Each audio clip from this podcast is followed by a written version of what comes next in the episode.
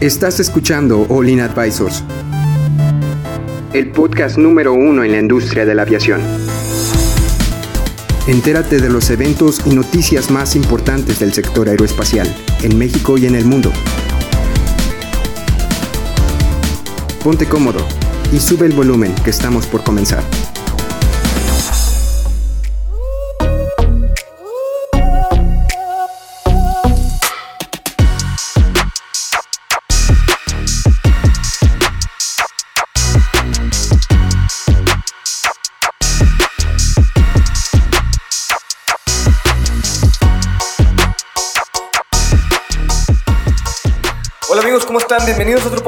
Podcast de Línea Aviation Advisors. Hoy vamos a hablar sobre la competencia que ha tenido Boeing Airbus últimamente cómo United está entre estas eh, competencias y yo creo que vamos a ver cómo le sale United con esta nueva adquisición de aviones que vamos a hablar más adelante.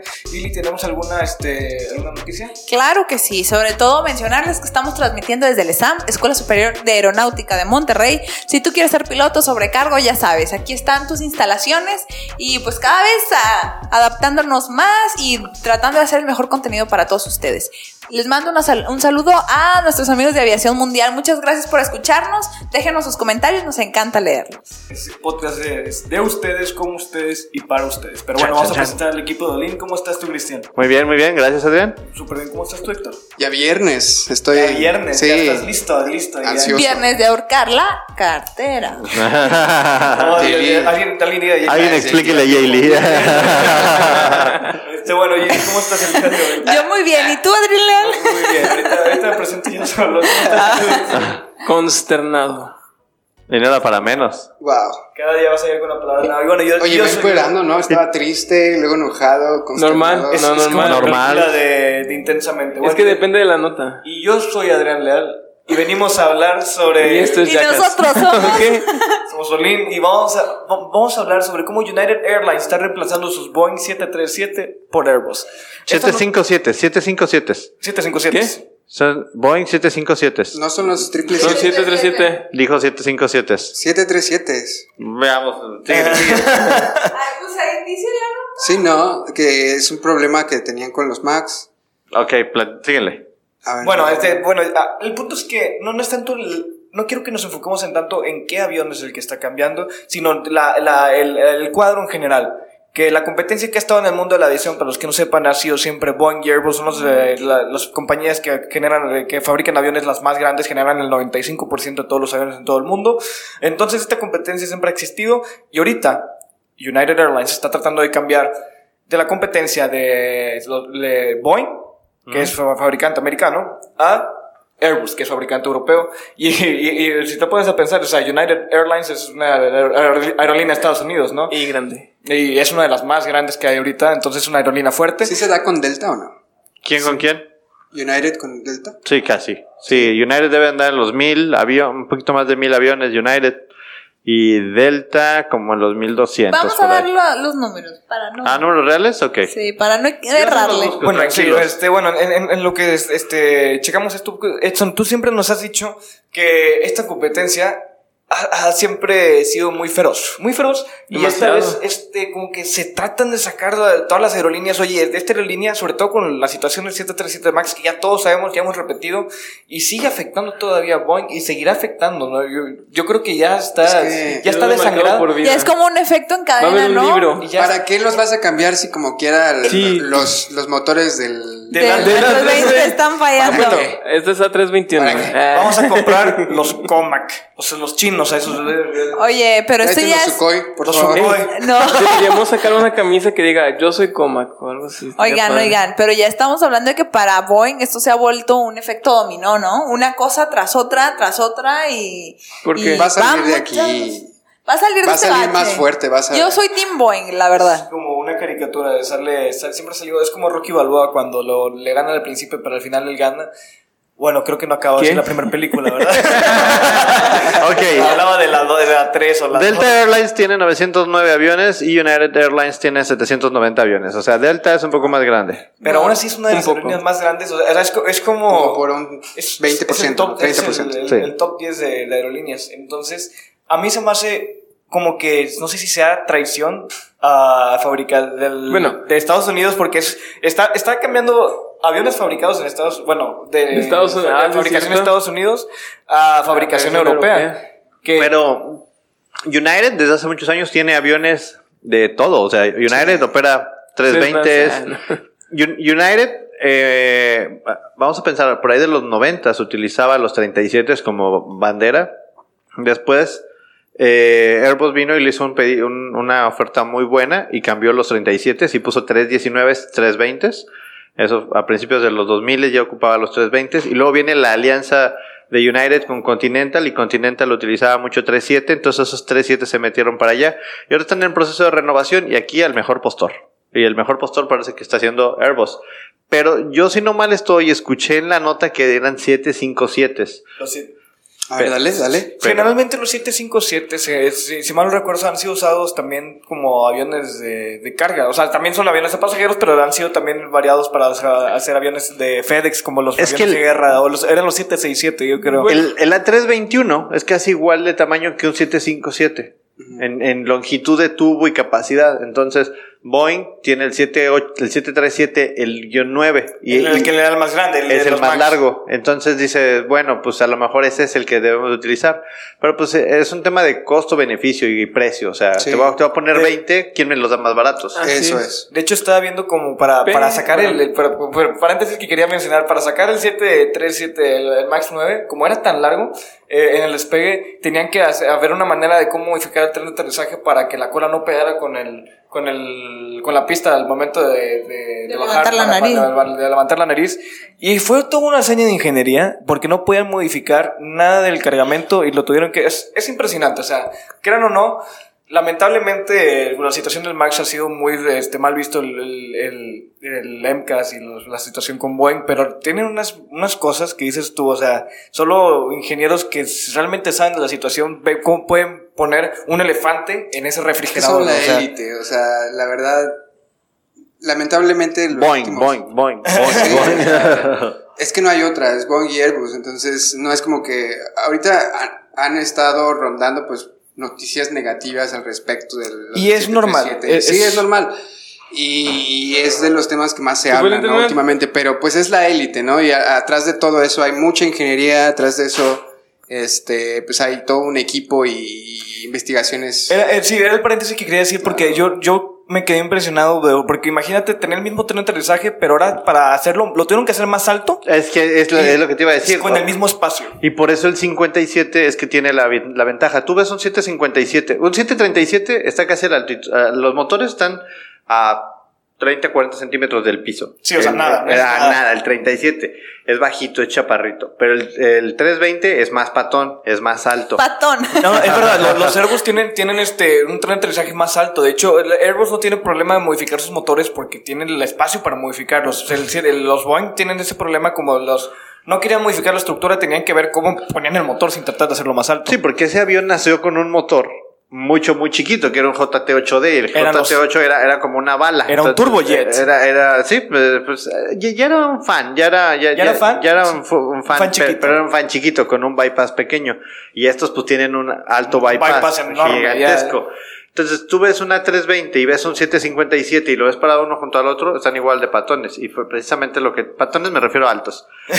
Cuando tú ves a esos dos aviones y te pones a pensar, bueno, ¿qué pasa si los hago más largos? Pues obviamente cuando van a despegar empiezan a rotar y rotan sobre su sobre el sobre el Sí, tren sobre el tren, principal. sobre el tren principal. Y esos aviones largos, en la parte de atrás tienen algo que le llaman el tail strike, no me acuerdo qué, tail strike, no, eh, para que así. cuando, cuando despegan y si llega a raspar la cola por el mismo momento que está representando en el giro, cuando gira, toca la cola, está diseñado para rasparse y no dañar la estructura. Eso te manda un aviso y te dice, hey, la técnica que utilizaste para despegar estuvo mal, pero no dañas el avión. Eso lo trae el 757, el 37, el 8, el 9 y lo trae el, el 77, el 800, lo trae el 900, el guion 8, el 9 Es como y el algún sensor que 47. está en la parte de la No, cola. Es una goma, es- es, es una, como una go- goma. es una Trae goma. unas patinetas atrás para... para que se deslice. Es un, es un esquí que va atrás, entonces cuando el avión va así, lo gira y raspa, entonces pues Para que te des cuenta, o sea, sin dañar la aeronave, te dices, oye, aquí este raspón significa que tocó, no le pasó nada, pero hay que tener cuidado. sí, alguien está haciendo mal la técnica. Pero bueno, esa, esa es la... ¿Cómo el- se llamará ese instrumento, Tail Cristian? strikes. Y re- Tail strike. tomando un poquito ya después de estas clases de conocimiento, General. eh, retomando un poquito más el tema, ya checando bien, sí, el cambio del 737 MAX al... El avión, el, cambiando, cambiando del, Al- del, al del reemplazo. Boeing, fabricante. Porque, Hacia el re- porque ahorita muchas, aer- muchas aerolíneas están cambiando no solo los, los 737, también está el 757. Sí. de tal- oye, van, van de Airbus a Boeing, de Boeing a Airbus. O sea, es algo, es una competencia feroz que Pero- ahorita, que a ver, ¿qué pasa? Aquí hay una cosa. Aquí se está sumando a la cuarta aerolínea que está haciendo la misma decisión.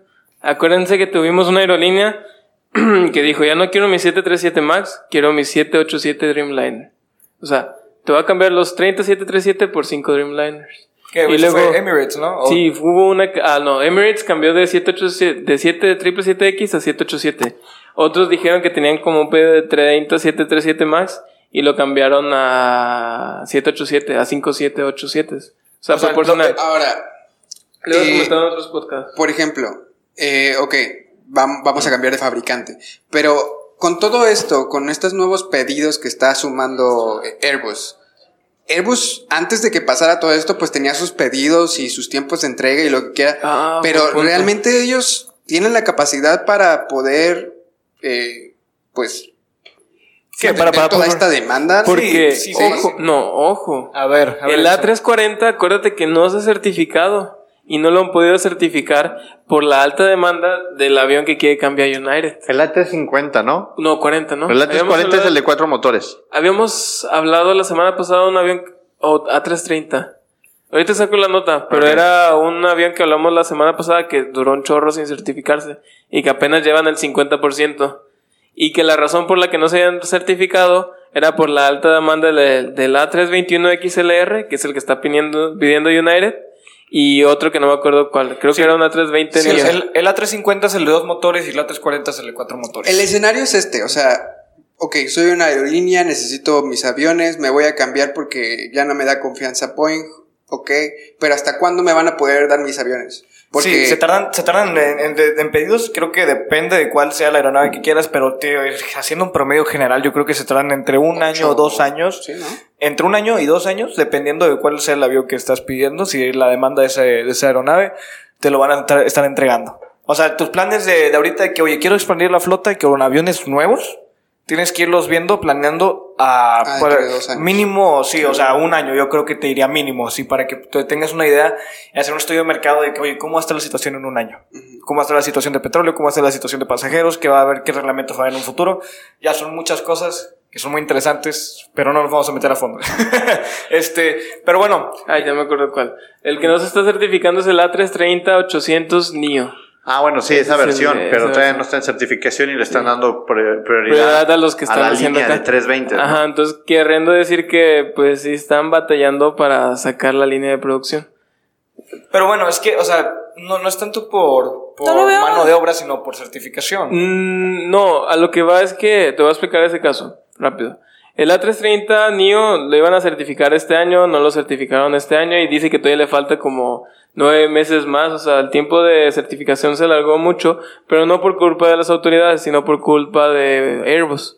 Airbus dice que le está dando más prioridad a los otros pedidos del A321, del A320, porque se mueve más y que incluso dan la posibilidad de que nunca se certifique ese avión porque se prefirieron ir por otro.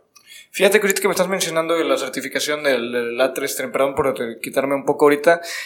Esta semana, que no sé si son del Sukhoi o una, nueva nueva, nueva este, fabricante de, de aviones los- ruso, ya está certificando su, su eh, primera aeronave que es parecida a la, tre- a la, a la 320 también. O sea, este, híjole, me, me quiero, me quiero acordar cuál era el... Es como si fuera de, de Sukhoi.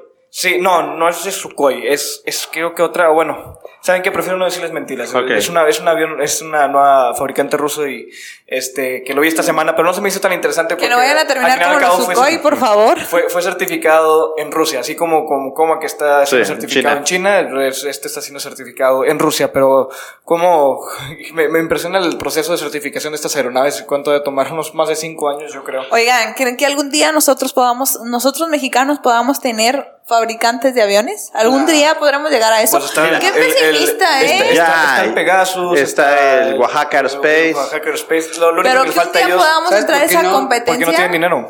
O sea, pues, bueno, palabras, o sea, o sea, porque ocupan inversionistas. Yo, yo sí quiero saber por qué no. Cuéntame. Dudo, sí es cierto, lo dudo. eso. No sé, o sea, no sé si te ha tocado, pues, eh, tratar con, con, con personas de Estados Unidos o cosas así. Realmente no tienen muy buena impresión de nosotros. Pues hay que empezar a cambiarla. La verdad, yo estaría feliz que un día nosotros podamos entrar a esa competencia mundial y empezar a producir eh, Mira, si aviones China- de la calidad. Si China, que hace, o sea, China hace 30 años estaba sumida en el opio, o sea... En el opio. opio, No, sí. Pues sí, en la producción Sí. de opio, o sea, de que pues, eh, el- opio lo llevaron los ingleses a China y estaban ahí todos complicados con temas de, de drogadicción. Entonces China ha venido a cambiar su cultura. Yo creo que lo que a lo mejor es algo, pues, va- vamos a decir, el modelo económico de China, todos sabemos que era la República eh, Socialista Sí, era. de es- China. Ahorita Sí. sigue siendo más o menos, pero ya tiene un modelo más capitalista. Pe- Pero, pero ese modelo socialista le permitió a China eh, potencializarse al siguiente nivel. Aquí en México o en nuestros países latinoamericanos tenemos modelos eh, semicapitalistas, Semi. ¿no? Entonces van, van, van yendo atrás hacia adelante y a mí me parece que México tiene todas las posibilidades y, y México es el mismo ejemplo que Brasil. Brasil es una economía emergente y Brasil tiene a su Embraer. Oye, ¿Por qué Y Brasil? que les han ido súper bien. Porque Brasil puede hacer ese Embraer Y y, nosotros po- y- no. y a México qué le falta para tenerlo. Oye, pues es que el conocimiento, el know-how, pues, pero ta- tampoco ta- tampoco lo tenía Brasil. O sea, yo creo que es un tema más de, de un- va a sonar bien mal, pero es un tema de liderazgo estratégico. Cuando alguien tiene un liderazgo estratégico puede lograrse lo que sea con polvo de hadas. Con tan solo seis personas o Sí, menos. con, o sea, o con- con solamente un, con solamente un celular. Con eso Entonces, empezamos. Ent- Entonces, Ok. pe- pero es cosa de liderazgo Sí, y constancia. O sea, yo, yo, yo no creo que los mexicanos sean ni, ni más capaces ni menos capaces. Solamente lo único que les hace falta es iniciar algo, darle continuidad y terminarlo. Y eso Claro. creo que es lo único que a veces hace falta para terminar de girar la tuerca. Sí, me parece súper bien. Bueno, ya De de, hecho, este, ya estamos acabando el, el episodio del día de hoy. Si alguien quiere decir un comentario, hable ahora para que Pues yo sí concuerdo con Cristian. Me encantaría ver un futuro fabricantes mexicanos a la talla de un Boeing, a la talla de un Airbus y, y ahí- igual ahí estaremos un día, ¿por qué no? Sí. ¿Va a pasar? Sí. Pasada. Y, y concluyendo también un poquito con el tema inicial, este, pues eh, aquí estamos viendo todavía más resultados de la tragedia de los 737 MAX. Ya la cuarta aerolínea que cambia de, de avión. Boeing, Boeing y Airbus siempre será una Y- competencia feroz y no nada lo va a cambiar en los próximos años. Y eso que- Yo, yo creo que ya es todo lo que deberíamos decir por hoy. Este, muchas gracias por acompañarnos. No se les olvide seguirnos en, en, en olineadvisors.com. Estamos en Facebook, en Instagram, en todas las redes sociales. Donde crees que estamos, ahí estamos. Así que este, espero que les haya gustado y nos vemos en el siguiente capítulo. Bye. Adiós. Bye bye.